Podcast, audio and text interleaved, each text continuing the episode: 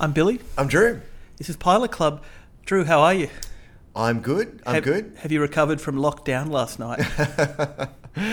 I'm I'm working my way through it. we went to see um, the Doug Liman film Lockdown, which is set during lockdown. Man, this is not film club, but just to give them, it, it's set during lockdown, and I think it's just about the most miserable film I've seen I, I in the last decade. I think it's fair to say that lockdown and the lockdown was not very cinematic. No. and this movie proved it. and it was also we saw it at um at Chatswood Mandarin. I, I- find the puffy chairs there very challenging. It was a long movie to sit through I know, on, I- a- but- on an uncomfortable chair. I don't. I, I just. I don't like these new fancy multiplex chairs. I just needed a good austere chair with proper back support. Like this one, my feet's off the ground. There's no lumbar support. the way you view chairs, cinema chairs, is you treat them mean, keep them keen. But not not too mean. So remember we saw Fat Man, the Mel Gibson film at Reading Cinemas Auburn. you like to be kind of mildly abused by your chair, Well, I will.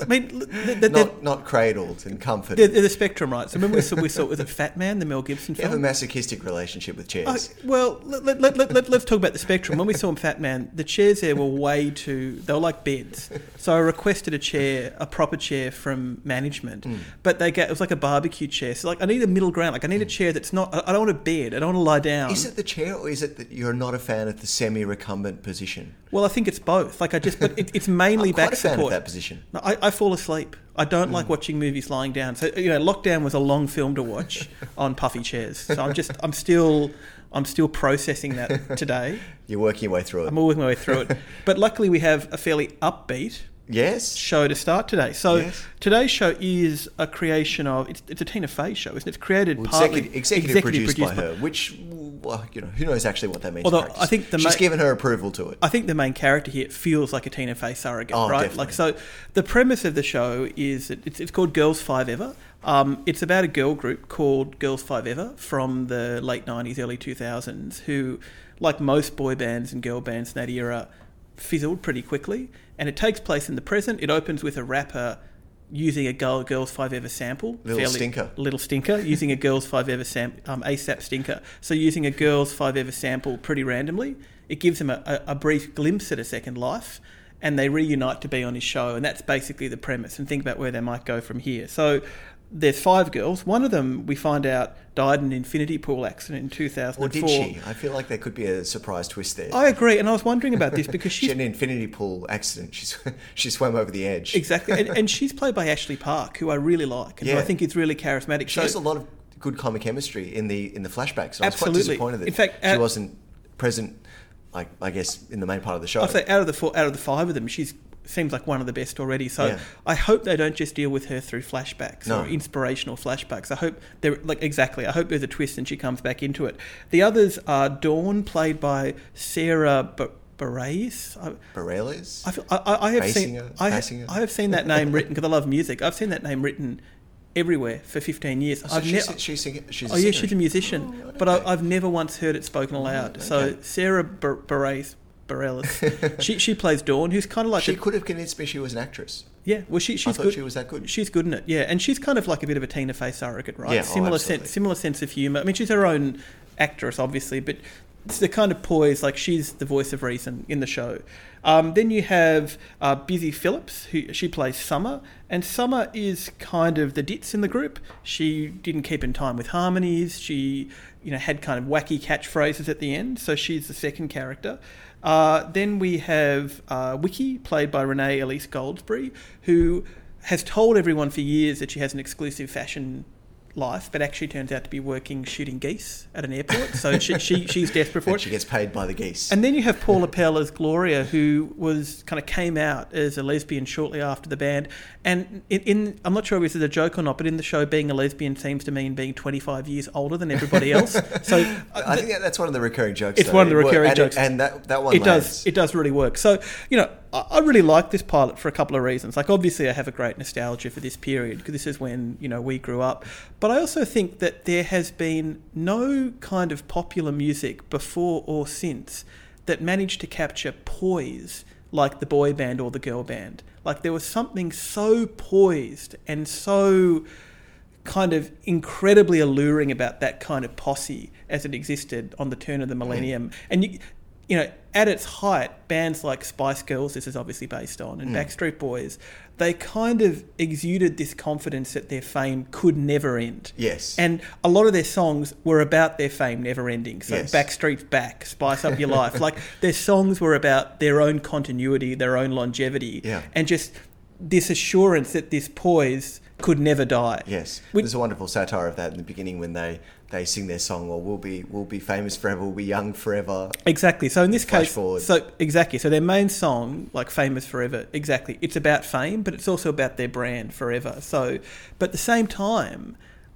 you know, the flip side of that is, I think there have been few musical acts that have captured the fleeting quality of fame, Yes. like girl bands and boy bands. And there's actually a moment in this where the rapper Lil Stinker says to them, "You've actually made me realise that fame is fleeting." So Yes. there was something about the way that boy bands and girl bands crystallized fame on the cusp of the millennium. I think that this totally gets Yes. looking back on it 20 years later. I think there's something also very rich um, in, I suppose, it's a it's a fertile comic terrain to Yep. mine. Um, these washed up former girl band members Yep.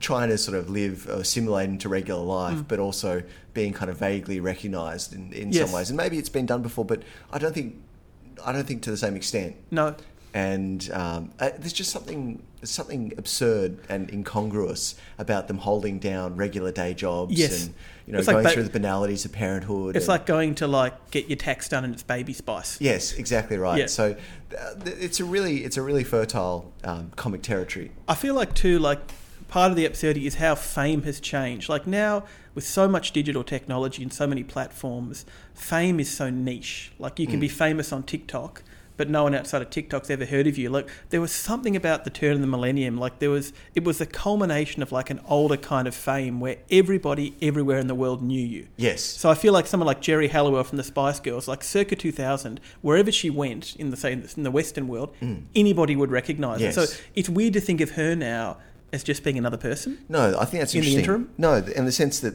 I mean, this was this cusp of the the new millennium was the last time there was really almost a, a mass market. Yes. For fame, for A minting media kind of- convergence. yes, that's Yep. Mm. right. Like a kind of a kind of machinery for minting a global superstardom. yes. yes. And but also because of the lack of social media at the time, Yes. there was also a means of disappearing and vanishing off the map. Yes. Vanishing without a trace. Yes. No one really had a social media presence. You weren't really a sense of you weren't really aware of, of a star's sort of gradual waning No. and decline. So it's quite possible that the, the next time you saw someone who was uber famous ten years ago, They could be like on a reality show. Yeah, exactly. Or was serving you at Starbucks. Like that was quite plausible. Today, not less so. I It reminds me, and it's on my mind because I'm trying to lose weight. It reminds me of just the experience of like seeing the aunt from Sabrina turn up as the host on The Biggest Loser. Yes. like that weird. And this this kind of brings me at something I think this series does so well. Like not just the peak of boy bands and girl bands in the late 90s and around the millennium, but the dissolution of boy bands and girl bands in the early 2000s. And it reminds me especially the dissolution of the Spice Girls. Yes. So I've got to ask you, Drew, what, what's your favourite Spice Girls solo song? what's your number one solo? I, I didn't mind the Sporty Spice. Which The- one was that? The the collaborations with Bryan Adams. Oh, they were good. A few of the, a few of the Sporty Spice um, singles, but I appreciate Baby Spice had some good moments. That's what, uh, uh, for me. Number one has to be. What took you so long? Took you so long. Hey, yeah, yeah, yeah, yeah, yeah. took you, took me forever to see. I'm right. What was funny, I think, was that I suppose there was like an inverse relationship between their fame and the Spice Girls and how good their solo career was. I later. agree. Like Ginger, obviously the, the front girl of the Spice. Girls, I think he had the worst solo career. Scream if you want to go faster. What was that? And she, and, and she had to resort to covers. It's Yes. raining men. Whereas Baby That's a desperate- that's yeah, desperate that's, that's desperate. But Baby, I mean, I, I know I'm harping on this, but what took you so long? The film clip, the crossroads, Yeah. yeah, yeah, yeah. the kind of country twang. the more marginal ones Yeah. actually had probably more successful Better solo careers. careers, but but there was a gradual waning and then it almost a vanishing. It's- and I think in some ways today, like stars on the one can kind of monetize their fame by becoming sort of on the on the C list, D list through Yep. Mm. Instagram or becoming a kind of visible for their celebrity. And it's also funny to see people who never stop the fandom. So I worked with someone at one of my previous jobs. I think she actually listens to podcast. Hi, Ashley, who had never stopped following Hanson. So he- every Hanson album, she had They're gone, still- gone to the concert, bought the album. They're still producing them. They are. They, they toured Wow. Australia a couple of years ago. And, you know, there, there must be people out there who never stop following Baby Spice. Wow, do you reckon their voices have dropped? Well, nice. Yeah, exactly. Um, yeah. Well, I guess that they're in a way they're genuinely in the middle of nowhere now.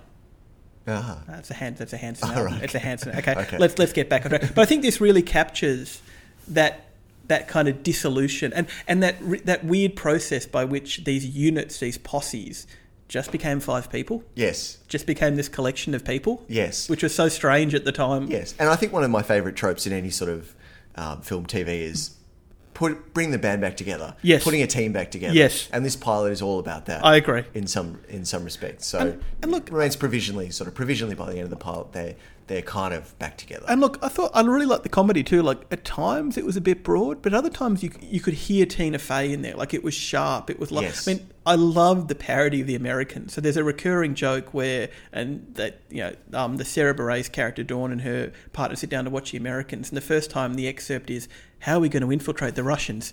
Through sex, and the next time they sit down, it's like, "How are we going to recover the information? Sex again." it's, it's got little kind of great Yes. comic gems in there. Yes, I really agree. great timing. I agree with I completely agree with you in the sense that there are some characters are very broad, very broadly comic. The, di- I thought, the ditzy I character, thought I, think, the ditzy character was probably less effective, And uh, also- the, the busy Phillips I summer think also character. the Renee Elise Goldsberry character a bit. Like she's Yes. pretty broad. As I want the um. Oh, what's it was funny when she was brought down yes, uh, a peg or two with Yes. the, the goose scene. Uh, but, but who's, who's yeah. the woman who's in who has died? What's that actress's name? Alicia Park? Yes, I'm not sure. But she's great. Like she has such great comic chemistry. So I really hope they bring her back in. Yeah, I, I have a sense that it feels like they, they have to in some respect Yes. because she's so prominent in And- the flashbacks. And it seems strange for a comedy to have that kind of tragic kernel. yes, like they've got to reverse yes. it in some way. It some feels kind like of she way. maybe has manufactured her own disappearance in some way.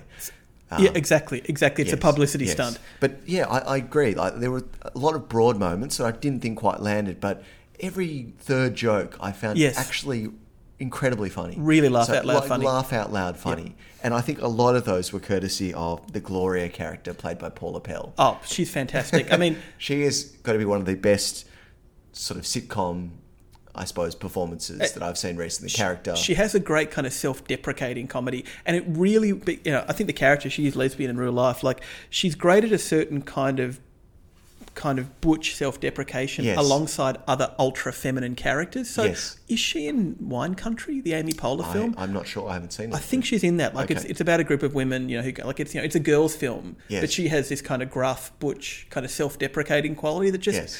I don't know. It's a really good persona, Yes. and it, it really it, and, it, and here it just it takes the edge off the frothiness a little bit as well. Like Yes. there's just something about her that really works in Yes. in counterpoint to the other characters. Yes, I mean she's a she's a Billy girl.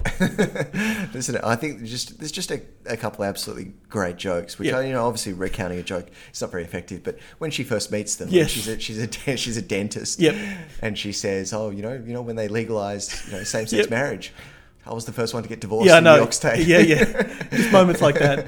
but I've got like I've, I've got a new I've got a new uh, person in my life. Unfortunately, it's my aging father.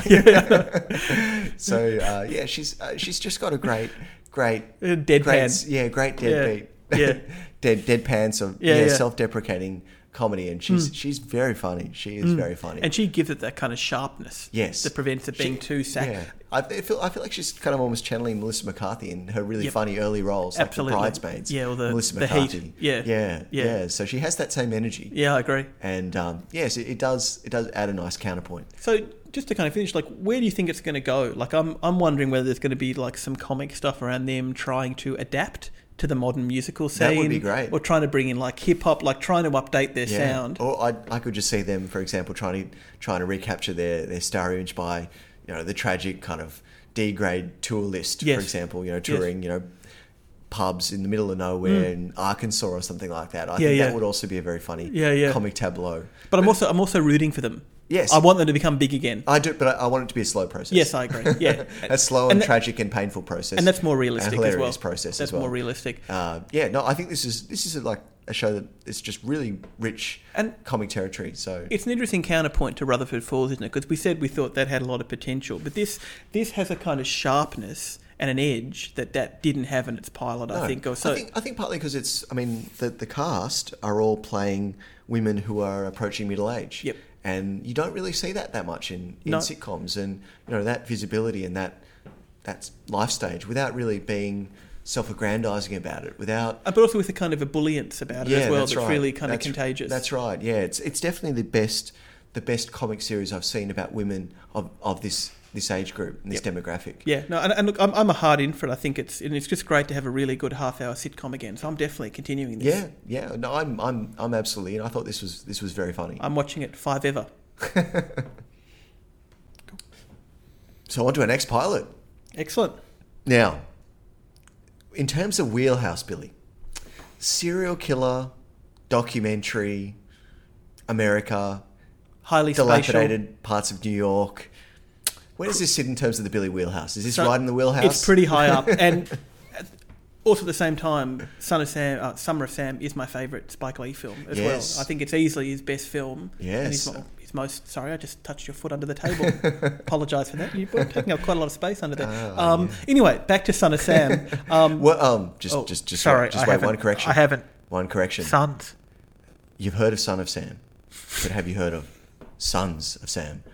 What? so, to establish a bit of background to this, Sons of Sam, or The Sons of Sam, colon, A Descent into Darkness. True crime really loves these double-barreled titles. They don't love they? them. They love them. Um, I think they look good on the podcast kind of caption as well. Okay. Just give it more legitimacy Okay. somehow. Make somehow it seems more discerning choosing shows with a double barrel title.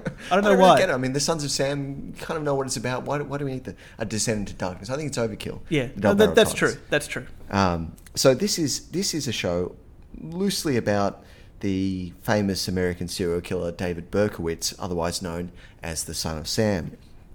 But the prism from which this show is framed is rather unusual. So it really is shot really from the perspective of author Maury Terry, who becomes convinced that the serial killer David Berkowitz did not act alone, but rather in concert with a dark web of Satanists, um, including, for example, Marilyn, uh, not Marilyn Manson, well, Charles Manson. Now that would be a twist. David Perhaps Berk- Marilyn Manson down the track. David Berkowitz was really into the album Mechanical Animals. He just he, he'd listened to too much Nine Inch Nails, too much. He was really into industrial. He was massively into industrial. So it's really about. Um, That would be uh, a good twist if he'd been It- working it- in it would- concert it with would- Marilyn it would, Manson. But who knows? Maury Terry's a, he's got some pretty. Yeah. Got some pretty interesting conspiratorial theories going on. So I wouldn't put that past him. Uh, but it's, Classic Terry. it's partly about his um, his ongoing investigation, even after the case was actually formally formally wrapped up and solved, and in particular the connections that he made later on, possibly some of the pulling at some of the loose threads in the case and trying to tie them to larger larger movements and other other true crimes that occurred across America at the time.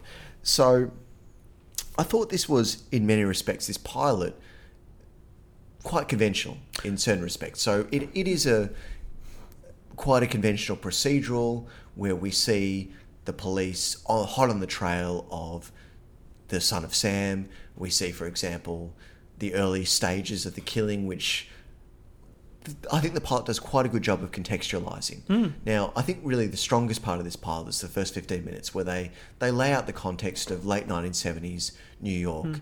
Basically, the city being bankrupt, a lot of the public servants having to be furloughed or outright laid off through major budgetary cuts. I feel like I'm very aware of the word furloughed after lockdown last night. there was a lot of talk about furlough in that film. Anyway, It's a good verb. Yeah, it is a- it is a good verb. Yeah, Yeah. yeah. So New York City, uh, basically undergoing you know, major, major structural change, Hmm. major structural reforms uh, as a result of falling into an enormous amount of debt. and it gives you a good sense, doesn't it? For example, how someone could fire a gun on a street into a car. And people around would just ignore it. Exactly it's right. commonplace. The, the murder gun- rate was gun, sky high. Gun crime everywhere. Gun crime is ubiquitous. Um, there are just whole parts of of New York which are falling into complete dilapidation. There's as some quite well. extraordinary footage. Oh, of, the footage is incredible, isn't Yeah. it? Um, and and that really sets the scene for the the way this, I suppose, the early parts of these, the early part of this this spree or this serial killing spree was was framed, which was really as a series of unrelated, random Mm. acts of gun violence, which were not unusual in New York at the time. And gradually, as the police come to realise the commonalities between these these these crimes, and in particular as David Berkowitz or Mr. Monster, Son of Sam, whatever different uh, monikers he was using at the time, came to contact the the chief of the the investigation, we started becoming aware that this was actually the work of a serial killer. Hmm. So.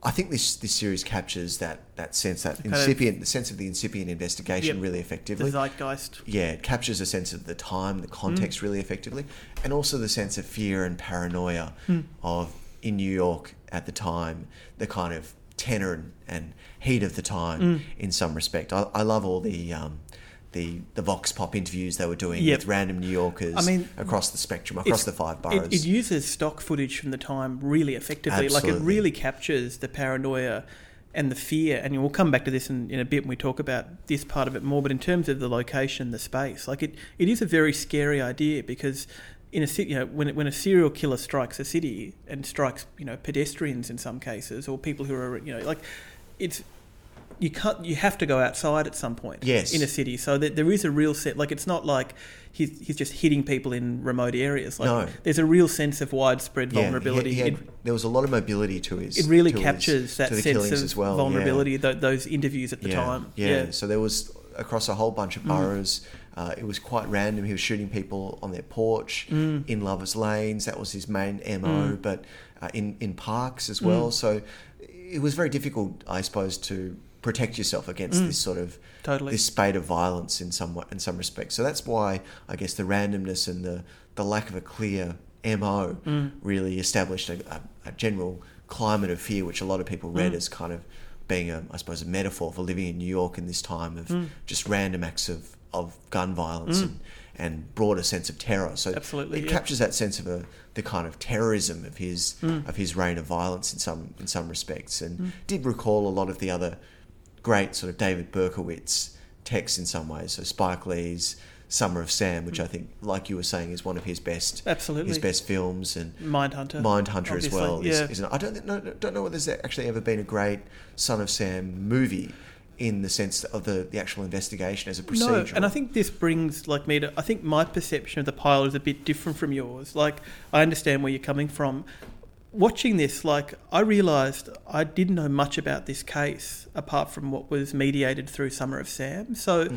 what I, what I liked about this pilot actually was that it was just a really compact overview of the case. And it's have you watched any more of the series? I have not. No. No, because it's an unusual pilot for the series. Because the premise of the series is a kind of expose of the possibility that David Berkowitz was acting in concert with other people hmm. and with this kind of satanic organisation. But John that- Wheaties. John Wheaties, exactly. But that possibility only really kind of bookends the pilot, which for the most part is just a straightforward overview of the investigation, Yes. which I, I quite liked. Like, I thought that gave the series more credibility just to start with that sober, straightforward overview of what happened. And I, I just found it really interesting too, because I, you know, there's a lot of kind of canonical true crime cases that we've both looked into. But I didn't know much about this one. No. And it was interesting, like among other things, it, it really clarified to me like how much Son of Sam was kind of like an East Coast version of Zodiac. Yes. So like he targeted lovers' lanes, you know, his letters and his games with the police were very similar. But also the what's the main guy's name? The Maury Terry, like he reminded me a lot of Robert Graysmith. Like Yes. his voice so Robert Graysmith wrote the two books on Zodiac. He's played by Jake Gyllenhaal in the David Fincher film and he's responsible for the main theories about Zodiac. And both like he, the voice or the kind of persona of Maury Terry here reminded me a lot of Robert Graysmith just because both were not kind of conventional journalists. So Terry had a background in IT, Graysmith was a cartoonist, and the show, the series quite pointedly contrasts Terry with another journalist, um, Jimmy Breslin, who's a regular tabloid journalist. So you got Yeah. yeah, so so you got you got you got this kind of killer who targets people in lovers' lanes, who plays games with police, and you have this kind of fi- figure who becomes fascinated with him, who's operating on the hmm. fringes of journalism. It, it hmm. was so uncannily similar, hmm. and yet and yet different. So I mean, part of what you know, that was similar, but so much of Zodiac is about that dispersed North Bay area landscape. So Vallejo, like Napa, and you know one of the big speculations about him was he was drawn to places where there was lots of water. Whereas here you kind of have someone with Zodiac's mo, but it's kind of all in a city. Yes. So it's like the way in which Son of Sam deals with that is to kind of almost drift out, you know, to those areas, like say where the Bronx moves towards, like the, he drifts towards areas like where the Bronx becomes Westchester County or where Queens becomes Long Island. Like he's he's drawn to that. He's He's a flaneur. well, it's it's like his crimes are so dispersed. They almost need a kind of exurban space to really work. So he's always drawn to those fringes of the boroughs, apart from these occasional really dramatic incursions back into the inner city like Brooklyn. So it's like you have this sprawling serial killer, this peripatetic serial killer, but in a kind of inner city context. Mm. So it made sense that he came from Yonkers, like he mm. came from upstate New York. Like Yeah. it's the Zodiac is so much about that dispersed mm. space. Whereas this is like the same MO but with a slightly different urban landscape. Like I found that really interesting and kind of scary. Like, you know, if you're in the Bay Area at the time, like there are relatively easy ways to avoid Zodiac. You just you don't go anywhere by yourself. You don't go and park in remote places. I mean, but it's here because it's in a city. There's only so much No, people could do. There was so an inescapability of the of the violence here, definitely. so that, that I found interesting. It was like Zodiac's a response to Zodiac, but in a slightly different urban environment that made it scarier in a way. Mm. yeah. Which came first? I think they're roughly contemporary. So Zodiac is like 71 to 75, I think, and of Sam is about the same period. So you wonder whether Mm. they the were, moment. and you wonder whether they were aware of each other. Yeah. And It was the, the apogee. This was really the apogee of the serial killer. Absolutely, and and that idea of this that the particular brand of serial killer who played games Mm. and who developed persona, like they both developed personae for themselves. They both kind of Mm. had coded messages. So that, isn't it funny? Like I found that really interesting on its own terms, above and beyond the particular theories of Terry. Yeah, well, the, the particular But- but theories of they're not- Terry they're not really given- articulated, No, no. they're not really given much airing at all in this pilot, and that's really what had me a little concerned Yes. about this series. Yes. So I like Netflix true crime series where they stick to the facts. Hmm. They use the talking heads. They they use the drone shots to establish Hmm. atmosphere. They they effectively interrogate the investigation. Hmm. I don't like it so much when they engage or like they indulge When they play not even games. engage indulge in consp- conspiratorial thinking um, or. So- fantasistic thinking. like So I remember you say that, you watched um, what's the documentary about the woman in the tank in the hotel? Yes, yeah, the I- Cecil Hotel. I only watched the pilot of that partly because I'd heard the story on another podcast. But I remember you said that it was a bit of a bait and switch Yes. structure to it towards the end. Yes, and I feel the same thing here. And like, I mean, the way this guy's framed, obviously by his friends and colleagues, Maury Terry, is as a really credible journalistic source in some respects. But like you said, he comes from a pretty, pretty marginal journalistic background. Uh, didn't really have any connection to the case except for the the coincidence that he happened to be a resident of Yonkers. So That, so just as an aside, that's an incredible scene, isn't it? When they trace David, because they, it's incredible that they found out about Son of Sam through parking tickets. yes, and again, that kind of mapping, urban Yes. mapping. Um, but it's incredible when they trace him to that apartment building in Yes. Yonkers and interview his neighbours. Yes, That's just an aside. That's a great bit of footage. But in some ways, I think the kind of banality of David Berkowitz, Hmm. and especially the banal way in which he was caught, might have given rise to these kind of more bizarre yeah, right. fantasies of a larger conspiracy, just because the conclusion wasn't as grandiose as the journey in some respects. Like the compare that, for example, to the Night Stalker Richard Ramirez. That had such an incredibly Hmm. Exotic. cinematic ending with him racing through Being the pursued. projects in some ways Or- on foot or- and being arrested by members of the public. Or someone like Ted Bundy with a flight to Florida, or Yeah. someone like Zodiac where there is no resolution. Exactly. Yeah, there, I agree. There, this is that's a that's a really good way to kind of differentiate. This is probably the kind of canonical crime of the seventies that has the most banal resolution. Yes. Even though the parking ticket thing is fantastic Yes. as a, as a forensic Yes. tool, but I, I agree. Yes. Yeah. Yeah, I, I think that's right, and I think maybe that that's given rise to something that terrorized the city. How could it be from someone who Mm. was so, in some ways, disappointing in person? Someone who was like quite short, quite squat, you know, postal worker Mm. in some respects, and and at least in the pilot, the evidence that that he kind of furnishes Maury Terry as to why there's a larger satan, satanic conspiracy Mm. is pretty weak. So I'm, I'm in two minds about that. So I definitely agree with you that there is this kind of subgenre of true crime that takes stories that are maybe more suited to to a film or to a podcast and pads them out Yeah. with endless speculation. Yeah. So this could be that. I just got a bit of a different vibe from it. Like I got more of a methodical vibe. Like I, didn't find the evidence that unconvincing just because I sensed it was just a piece of it, and it was more like they were establishing the story programmatically and methodically so that they could make the conspiracy land later on. And I, I got a bit curious and looked it up.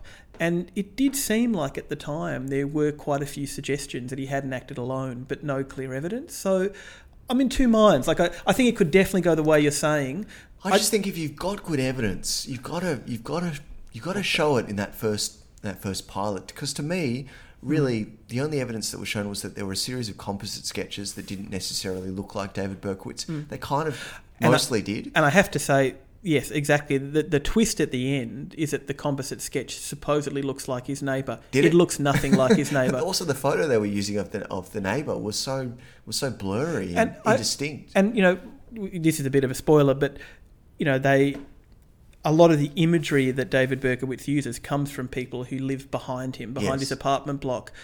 I don't think that implicates them. I mean, you can imagine the mind of a serial killer. They're going to be. It's not. It's not rational. no, I mean, like So- he blamed his dog. I mean, did the dog was the dog part of the satanic conspiracy in some respects as well? I think just The dog was giving him orders. maybe maybe I'm taking with you know being having read a lot of you know, like, like you having read a lot of true crime. I'm not saying I've read more, but like I'm drawn to methodical stuff. Like there's a certain kind of methodical true crime that I trust and that I prefer to flashy stuff. And just because the majority of this pilot was so methodical and was so kind of schematic, I feel I kind of trust it enough to watch a bit more. Okay. I think and to see how it goes. I think that I think for I think I'm going to watch on the second episode will be the litmus It test. will be the make I or think. break. Yeah, I, I just I, I have a very low tolerance for conspiracy theorizing. Well, generally, especially when it comes to crime. of a certain kind. Of a certain yeah. kind. I think Zodiac, where we don't actually know the, the killer, sure. and you know, there's so much ambiguity, and he clearly encoded sort of puzzles in the in the in his offending. I Hmm. He's, he's like the Ulysses that's right of true crime. He's That's like right. the James Joyce. That's right. Of true Whereas crime. I think David Berkowitz was maybe. Uh, there's a lot of different interesting psychological um, Hmm. theories about why he committed these crimes, and Mindhunter I think does a really good job of interrogating some of those, and Yes. in fact, in fact, uh, challenging this whole satanic Hmm. interpretation of his offending. Really, instead viewing it as just a pathetic Jewish guy who couldn't get laid. And and that is something that Mind. I mean, you know, bring back to Zodiac and Fincher. That is something Mindhunter does so well. Both the terror, but also the banality. Yes. Of the serial killer as a Yes. figure in American culture Yeah, at that and time. They, they puncture the aura of David mm. Berkowitz in a pretty in a pretty Probably profound, more so than any of the others, yeah. yeah. So I don't know. Maybe coming off the back of that, I found this this quite grand serpentine conspiracy of Satanists or wherever it's for it's foreshadowing. Um, really implausible. Okay, so- and just yeah, got my hackles up to a certain extent. Interesting. So, I think I'm slightly different. I I was kind of I, I I liked I appreciated the overview of the case, and I was intrigued by the conspiracy, and I, I actually liked the artful way it just bookended things. But I agree with you; it could go south Yeah. pretty quickly. Um, see, I'm I'm I'm in, but it's dependent on the second episode. You're in on Sam, not so much the Sons. Yeah. well, uh, the Sons is interesting too, but yeah, depending on how the second one goes. But also just shout out how good again is Summer of Sam. I mean, that's I think that is the best Spike Lee film. It's such a good film. The son belongs to him. Yep. That that, that year, the sun, summer belonged to Sam. We used to say that all the time. Cool. Okay, on to our third show for this week. So. This show, I guess, is, it reminded me a bit of Mosaic in that it's it's kind of a composite text in a way. So, it's been screened on binge as a four part television series, Mm.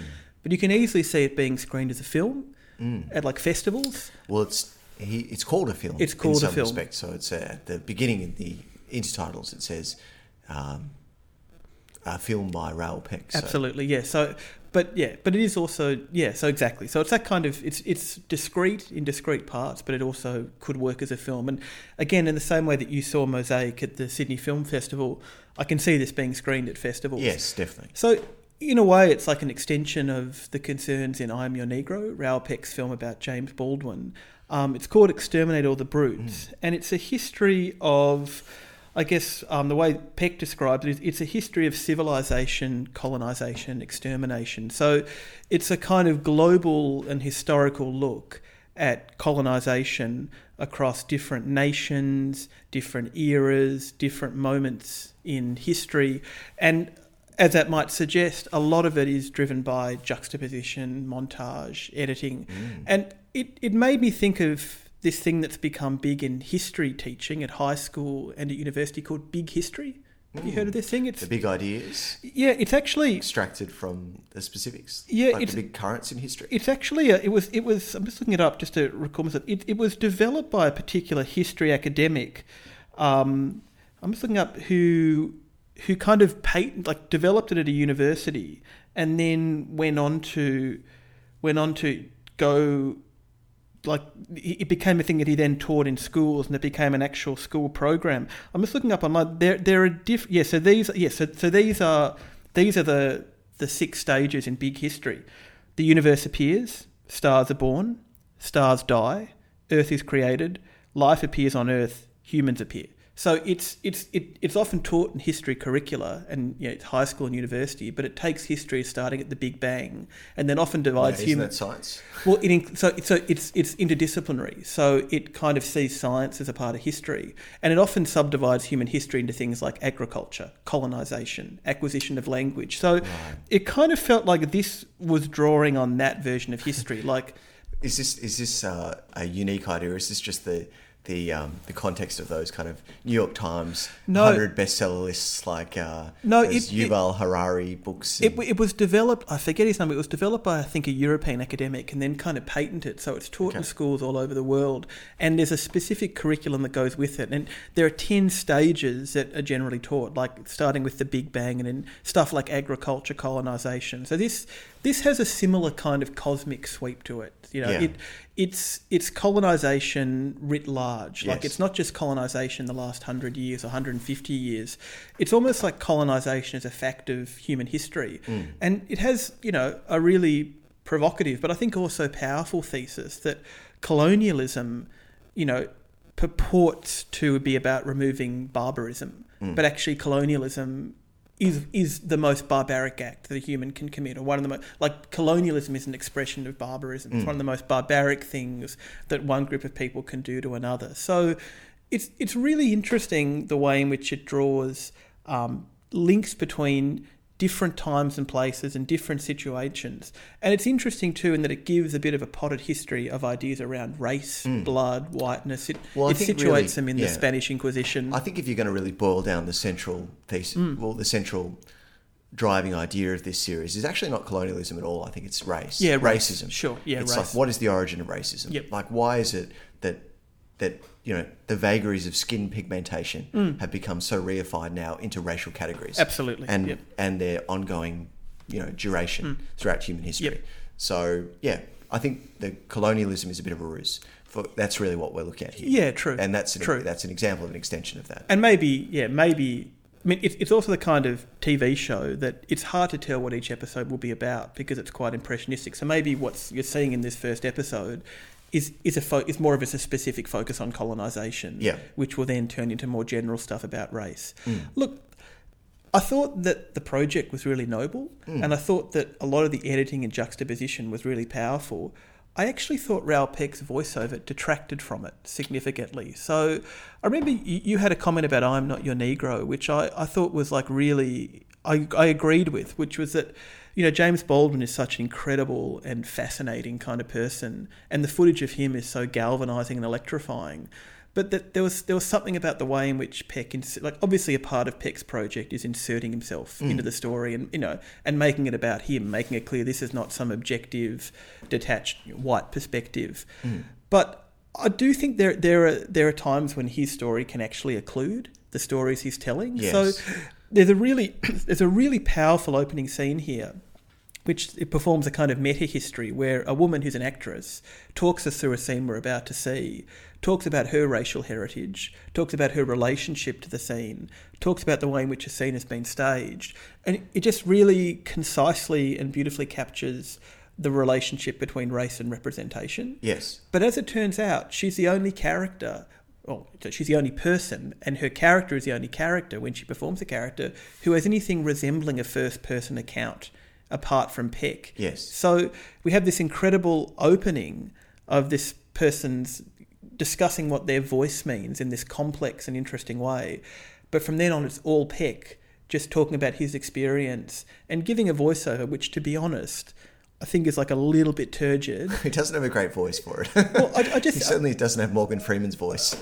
I, I just Very think he- gravelly. I just think his style is kind of turgid and a bit pontificating, and that's not like at all to dismiss the importance of the subject matter. But what I would have actually liked to see was more first person testimony. I mean, it's so powerful that first bit with this woman, but from then on, I kind of feel like his voice actually ends up occluding a lot of mm. the other voices he's trying to bring into it. Yeah. Well, I think in, in some ways this this is a series that aspires to be essayistic. Yeah, and I, and I heard it described as like a visual podcast, Yes. which I think is a good Yes. description. Yeah, like in some ways it wants to be essayistic, but it's it's almost too programmatic for that. Yes. And in some ways it comes off as a kind of denunciation or a kind of It's a- Jeremiah. It's a polemic. yeah, a polemic or a Jeremiah I- against against colonialism. So, in the way that an essay is kind of balanced, Hmm. nuanced, addresses different multiple perspectives, Hmm. this doesn't engage with that. Instead, this is this is it's history kind of distilled down to a kind of large, loud condemnation. It's big history in that sense, I think. Well, if big history is simplistic history, Yeah, yeah, I think then I think yes. You see, I, I didn't have a problem with the polemic because I think the subject is worthy of polemic. I just thought that a, I just thought the actual wording of the polemic was had this really quasi literary and kind of just sententious kind of style, which offset the urgency of it. But also, I, I, I- I thought what we were going for at the beginning of the pilot, or at the beginning, was a kind of collective polemic where you'd have multiple voices from mm. different con. Because I think one of the things it does really well is that it works, you know, at least in the opening stages and towards the end, as a kind of history of race on film. So hmm. it incorporates clips from like films as diverse as On the Town, Apocalypse Now, The Time Machine, The Island of Dr. Moreau, and it really deftly draws out, you know, the way in which, in some cases, assumptions about race are hidden, but in other cases, just crazy racist stuff hides in plain sight. And I thought that focus on representation was really interesting and was a kind of a, a counterpart to this opening scene where the woman talks about her complex relationship with, with kind of race and mm. representation. Here's my background. Here's why I'm not normally represented. Here's why I've chosen to play this slightly different character. Here's the set. Here's like I thought there was there were moments when it was like deconstructing the way in which race is represented in such an interesting mm. way and with the assistance of first person testimonies so i just i didn't mind the polemic so much i just felt that his voice was very all encompassing for a show that was so dispersed and sprawling Yeah, I, I think that's right. And I think, I think in in some respects, starting with his well, maybe not even starting with it, but integrating his autobiography was interesting because he, he clearly has a very interesting mm. autobiographical perspective. Clearly, someone who who is Haitian mm. by um, by birth, but grew up in the Congo. Mm. And also was raised and schooled in the United States. So clearly, one of the driving questions of this is how did I be, how did I come to be here?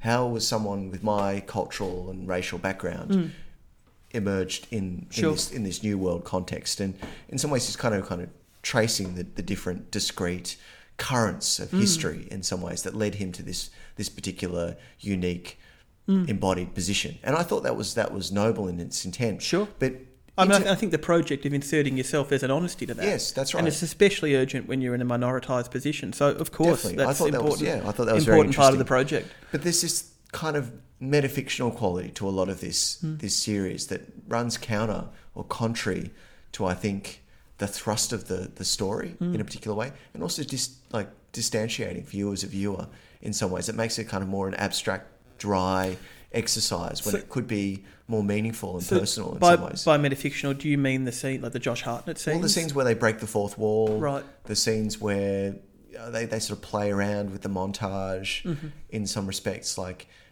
the the kind of incongruous cutting between pop culture and you know diagrams showing the the decimation of the North American Indian population.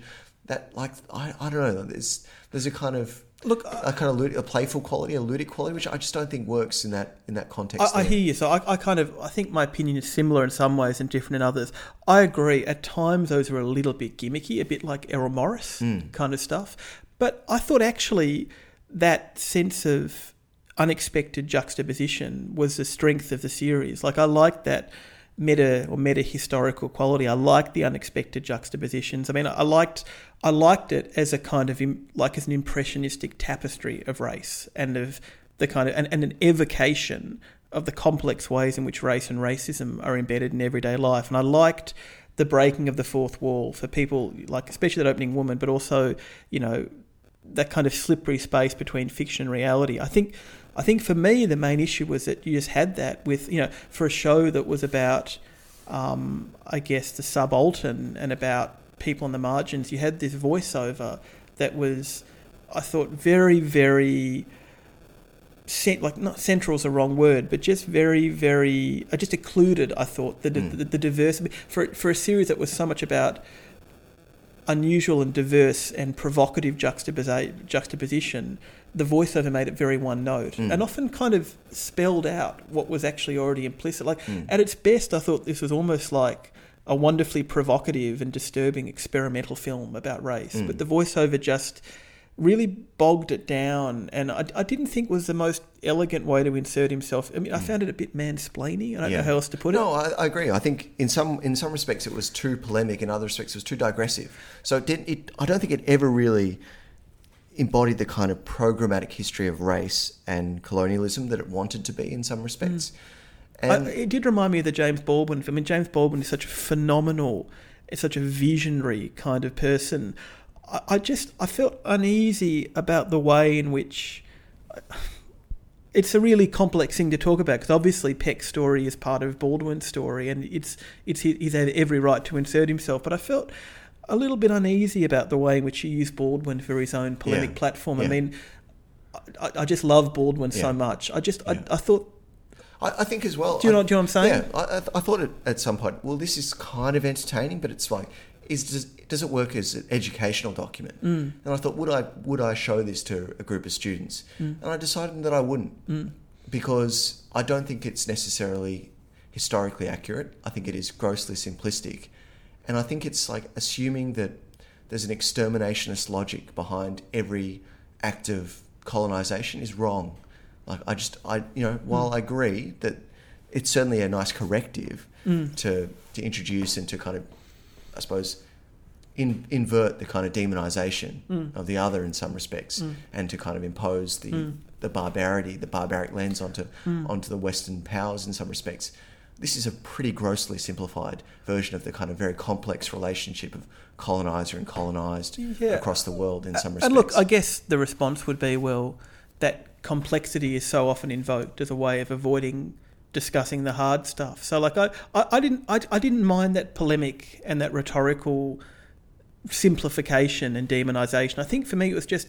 I, I didn't find his voice that compelling. Like I just, for mm. me, like just the voice. I know I'm, I know I'm banging on about this. Yeah, yeah. The voiceover just took me out of Yeah. it. I just, I felt that for a show that started with this incredible sequence of a like an indigenous woman talking in a complex way in an mm. interesting way about her heritage it just kind of all became about him which Yeah. i know is part of the point but i didn't think needed to be Yeah. the point to that extent What did you? So another interesting element of this of this, I suppose you'd call it a documentary, is the, I suppose, filmic mm. recreations that punctuate it in. With- some with respects. Josh Hartnett. with, with incongruously his, his Josh- best role since hollywood homicide his Josh best role since hollywood Homicide. And I guess he plays White Devil or or colonizer he plays a yeah, kind of the colon- colonizer, the colonizer in capital Yeah, I, C. I thought I thought they really worked. I mean, I thought they were haunting. Like we, I mean, we so often see the colonial moment kind of contextualized in in a narrative, usually a white narrative. I thought there was something really haunting about just seeing these fragments of colonial violence from the perspective of Indigenous and First Nations people. I mean, it is Josh I- Hartnett, so it was a bit hilarious to I- see him. I thought they were absurd and and ridiculous. I mean, the way both of these these particular recreations work is that they- they're really fragmentary. There's like Yeah. there's like one minute. They're basically like one to two minutes, and both of them end with him shooting, you know, a subaltern in the head. So it's, I guess- just oh, I just found them absurd. They didn't add anything see, to this I- documentary I guess I at fo- all. I guess I found that's the kind of image that we normally see embedded in a narrative, embedded in a painting. I thought the very that very fragmentary that very fragmentary quality, just seeing it for a minute at a time, captured the horror and the surrealism of it in an effective way. I mean, and I agree. You know, for people of our generation, it's weird seeing Josh Hartnett in this series, but no, I thought they worked. I mean, I liked. I liked the kaleidoscope of it. I thought that was really compelling. I just, yeah, I don't know. Like I, there was just something. Maybe as you've said, there was something about the tension between this highly polemic style and this highly evocatory, evocative kaleidoscopic style that was just a bit uneasy at times. Or, mm. I mean, a, a simpler way of putting it is his subjects were so interesting. I would have liked to see them mm. speak for themselves. Yeah. And again, like maybe that's how I felt about watching I'm Not Your Negro. Like I just felt this uneasy feeling that that Baldwin wasn't being permitted to speak for himself No. as much as another documentarian might have let him. Um, Yes. And again, like I, yeah. So look, I, I, I'm, I'm curious to watch more of it. I'll probably watch one mm. more episode, but I, yeah, I, I kind of feel like his project of inserting himself into the story would be more engaging if it didn't occlude the voices of the people mm. he's purporting to platform. Yeah. I guess is the way I would put it. sure. I, I think I just boil it down to I'm not a big fan of polemics. Yeah. and not not a big fan of this polemical stuff. and I'm particularly not not a fan of polemics that are interspersed with quite pretentious metafiction.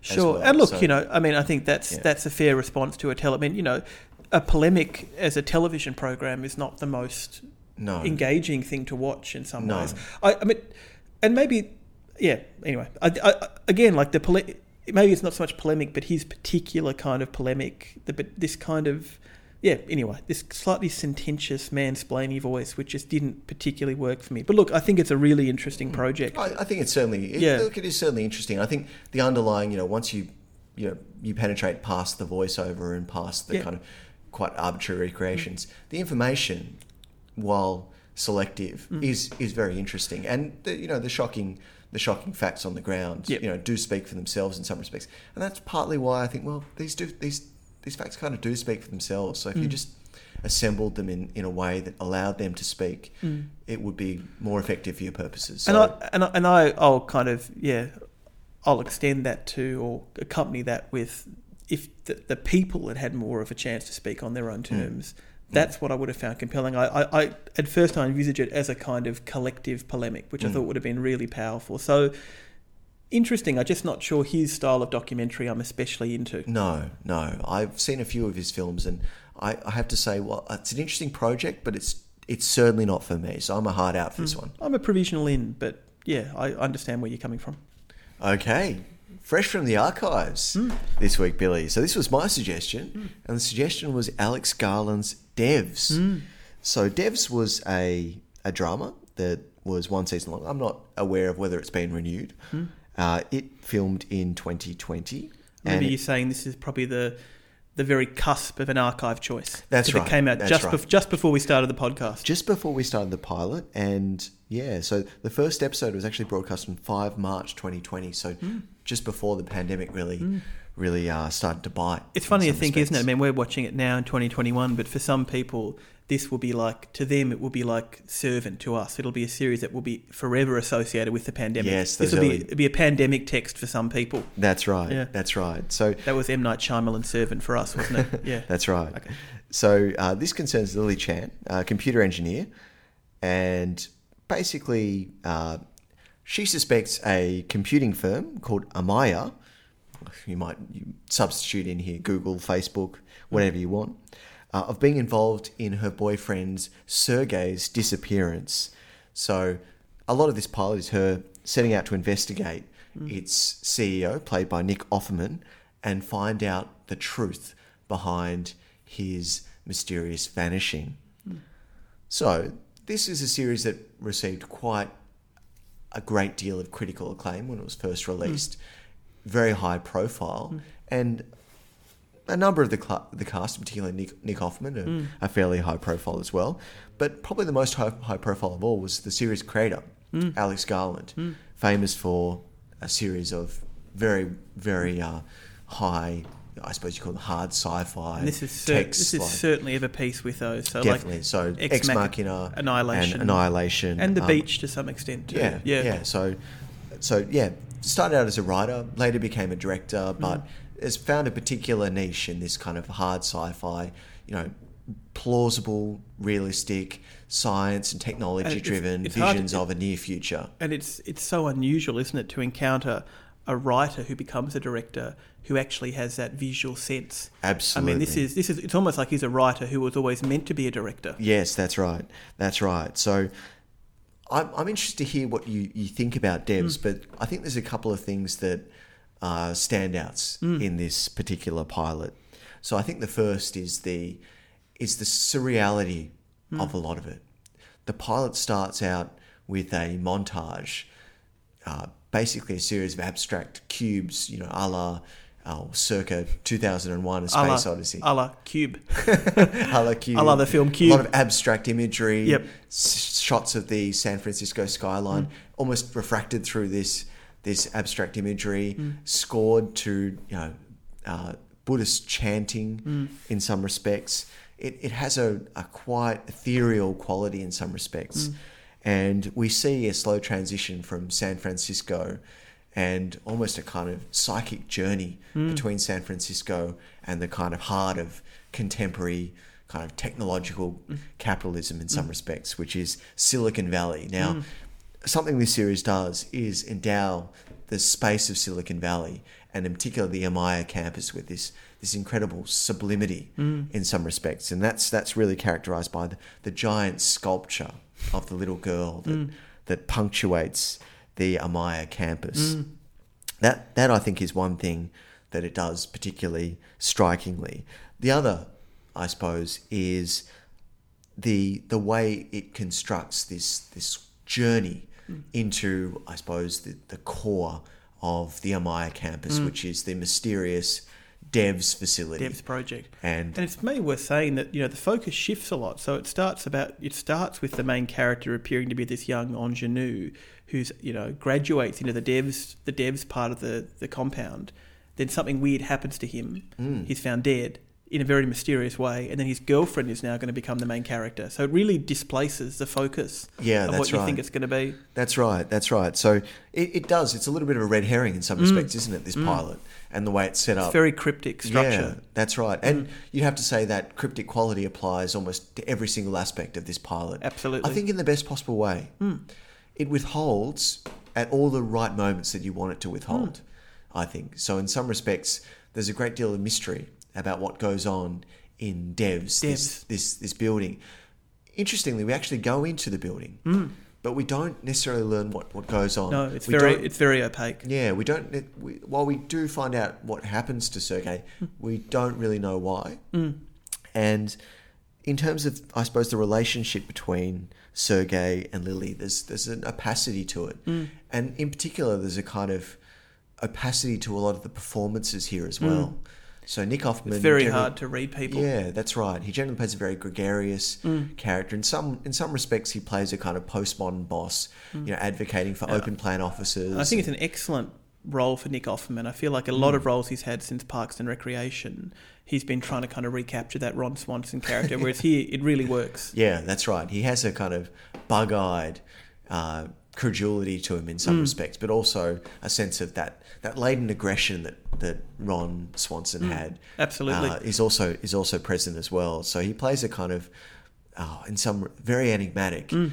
Um, genius inventor slash CEO slash maverick, Mm. um, and while yeah, you do get that sense of that immediate sense of kind of uh, presence of a Nick Offerman. There is he's definitely withholding a lot Yep. in this as and well. and that plays out in the narrative. yeah, Yeah, absolutely. So I, I think that was quite striking, but also just the the affectless way that a lot of the actors approach this performance. Absolutely. In particular, the Sergei character, Lily Chan character, Mm. a lot of the supporting characters in the in the um, the Amaya campus. Mm.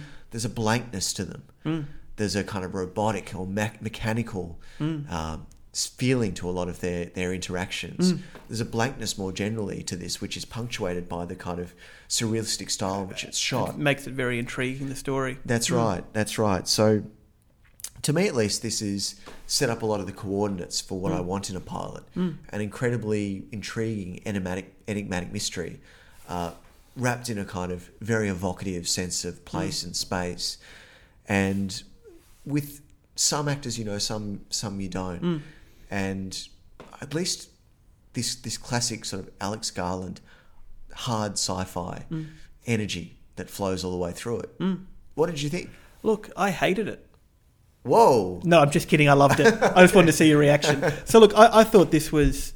I think this is possible. I wanted to see how you reacted to that. That's why I was waiting. I was waiting for you to ask me. So I could say, yeah, I was just, yeah. Um, look, I think this is possibly the most beautiful pilot we've seen visually, and the most cinematic pilot we've seen. So I think it's it's remarkable. I mean, it's it is so hard for science fiction in the digital era to make spaces and situations seem genuinely futuristic. Mm. And the best kind of science fiction, I think, is kind of wonder at space. Yes. So at outer space, at futuristic spaces. So this this series brims with just incredible, unbelievable spaces. Yes. And the images are so incredible, like the way it's shot. Like it, it looks like images that you see on TV screens at television stores, but like not in a generic way, like in, No. a, in a kind of incredibly textural, like hypertextural way. Yes. Like it's like tactile. Yes, and it's hyper-real. It's hyper real. Yeah. Yes. I mean, I, I, I almost thought like the phrase I was thinking of was like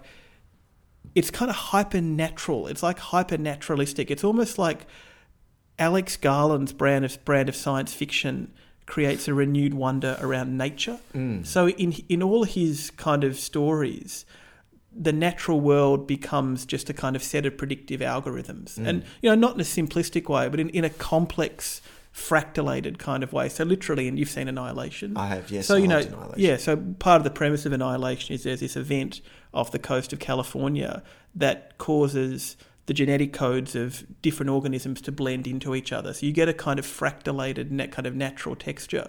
So it's, it has this kind of hypernaturalism where you kind of feel the presence of technology through this heightened awareness of nature mm. as a series of predictive Yes. algorithms. So there's this incredible like aura and reverence around the natural world in his films, like that, you know, that kind of forest outside that, outside the kind of um, outside the bunker in Ex Machina, the zone in Annihilation, and it's almost like his his films revolve around spaces that abstract and intensify the natural world in a really enhanced way. So I'm a big fan of like land art, 1970s land art, and a lot of it looks like land art. Like it reminded me of like the huge kind of abstract sculptures of Donald Judd at Marfa, at Marfa, Texas, or the lightning field like of Walter de Maria. Like you have these the structures in his films are almost like works of land art, like James Turrell. Like they're like pieces of land art that intensify your awareness of the natural world. Mm. And and nature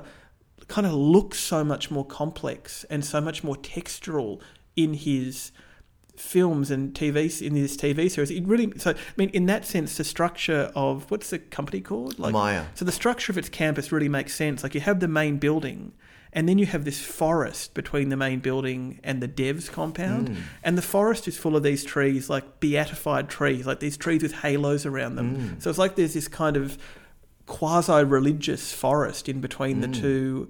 You know, oh, you have to pass through this forest to get to Devs. So it's like whatever whatever else Devs does, it makes you aware of nature in this way that's kind of both kind of technological but also mystical. Mm. And there's, there's the musical kind of sounds new age. Mm. And like a lot of you know, I love my Enya. Like a lot of new age music, the music is kind of like natural and synthetic at the mm. same time. So I was Well, just guess it- it- I was it- blown yeah. away by how it looked. I It loved does it. make sense when you see, for example, like I like that that sense that it's it's almost like aspiring to be a, a TV demonstration. Yes. in some ways, when TVs want to demonstrate their technological prowess, they often show scene, natural scenes. Yes. because of the incredible complexity and sophistication of the, I suppose the the image in some respects and the and the constituent parts that Yes. that And-.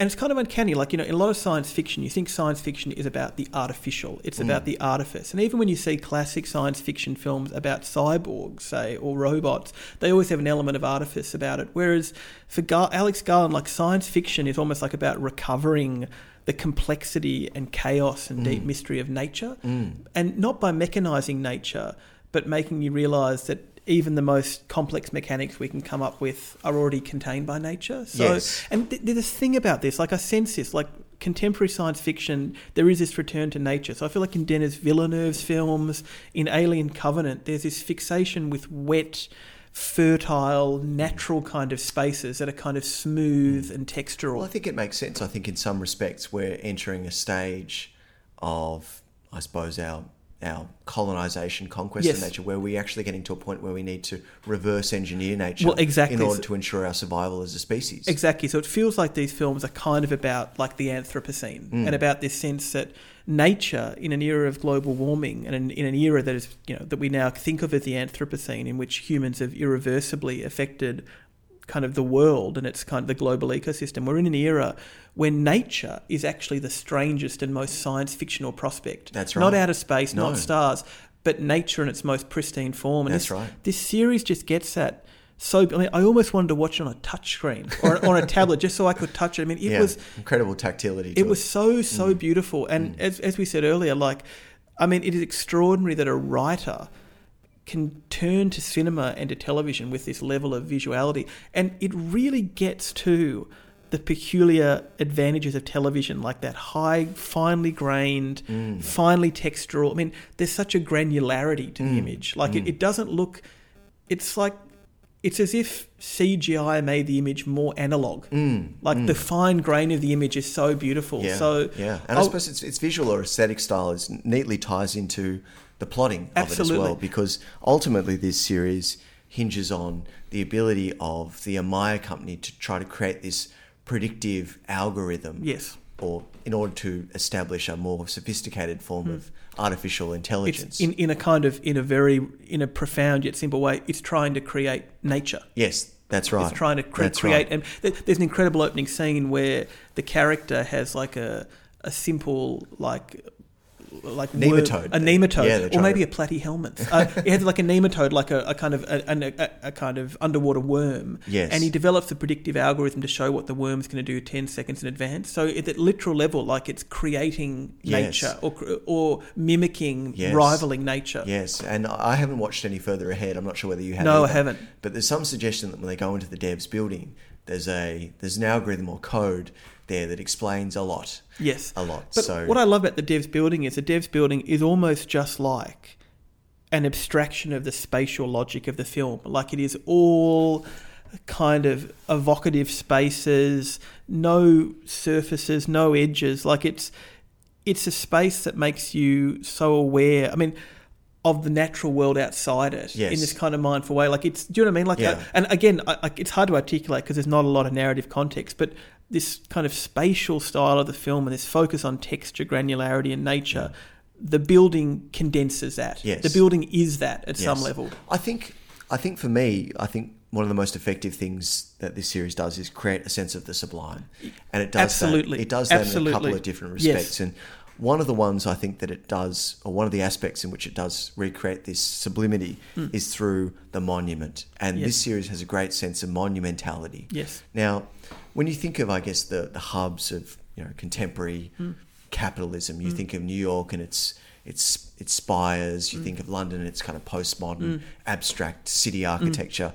Silicon Valley, you often there, there isn't that same sense of monumentality to No. Silicon Valley. In some respects, it's kind of a, bit of a blank space. And And, often- this series endows Silicon Valley with that in, with that sense of lost monumentality. Yes. So, for example, the giant, the giant child sculpture, Hmm. and in particular this this Devs building, which in some respects resembles an Egyptian Like shrine pyramid or a tomb. Yeah. And the other sense I got was that it's almost like a nuclear reactor in Mm. some respects. They describe it as being coated with a concrete sarcophagus, and the center of it is in is some sort of core. They describe it Mm. as. So it's a kind of it's somewhere between a, a pyramid, you know, a, an homage to Mm. to a kind of deity, and also the kind of sarcophagus sarcophagus for keeping in keeping in the kind of malevolent deity in some respects as well. So it, it creates this kind of tapestry or mosaic of kind of sublime, um, ethereal textures Abs- that absolutely, and Yeah. like, and, and once again, like it reminds me so much, like the look and style of it, of land art. So, Mm. like 1970s site-specific land art is all about this. So you have Walter de Maria in the middle of nowhere sets up, you know, a thousand different poles to catch lightning. Robert Smithson builds an enormous spiral jetty in an obscure lake. James Turrell um, excavates a canyon to make a moon viewing like chamber. Um, Donald Judd hires a barn in Marfa, Texas, and has fills it with just empty minimal sculptures that look exactly like the charging devices outside the dev thing. So it's it's that sense of like all that kind of land art is about building that monumentality in places that don't necessarily seem to have it in terms of hmm. human habitation, but also It should have it. it should have it, and creating this abstracted mindfulness around nature. Hmm. And I completely agree about the sublime thing. I mean, you know, the sublime is such a difficult register to kind of nail on television. Mm. I mean, I love television, I love cinema equally, but the sublime as a register is very hard, I think, televisually. And this does it. I mean, I felt awe watching this in terms of mm. the beauty of it. I also think it is a really well structured pilot narratively. Mm. It's really cryptic. Like, as you said, it, it withholds stuff at exactly the right moments and it's full of like disjunctions mm. that are really unsettling and really eerie and that mm. draw you in. So look i'm i think this is one of the best shows that pilots we've watched in all the the mm. podcast not just in the archive choice. And i, thought think it was fantastic. in terms of ambition, visually, yes. in terms of its let's say i think one of the most visually ambitious i would say. Yep. Conceptually Yep. as well. And just the, the larger questions that this pilot raises Mm. in terms of spirituality, technology, nature, yes um, I suppose ambition, and I guess the Promethean goal of this this inventor in some ways as well. So Mm. and could you say like you know for people who are listening who are fans of annihilation ex machina the No, beach what's a no-brainer? this is everything you would want and expect from that style as a TV series and more. Mm. I think it could almost end up being if it's if it maintains this quality, it could be his best work. So I'm I thought I was blown away by how good this was. Mm. yeah, it was I'm- fantastic. I'm a hard in. Hard in too.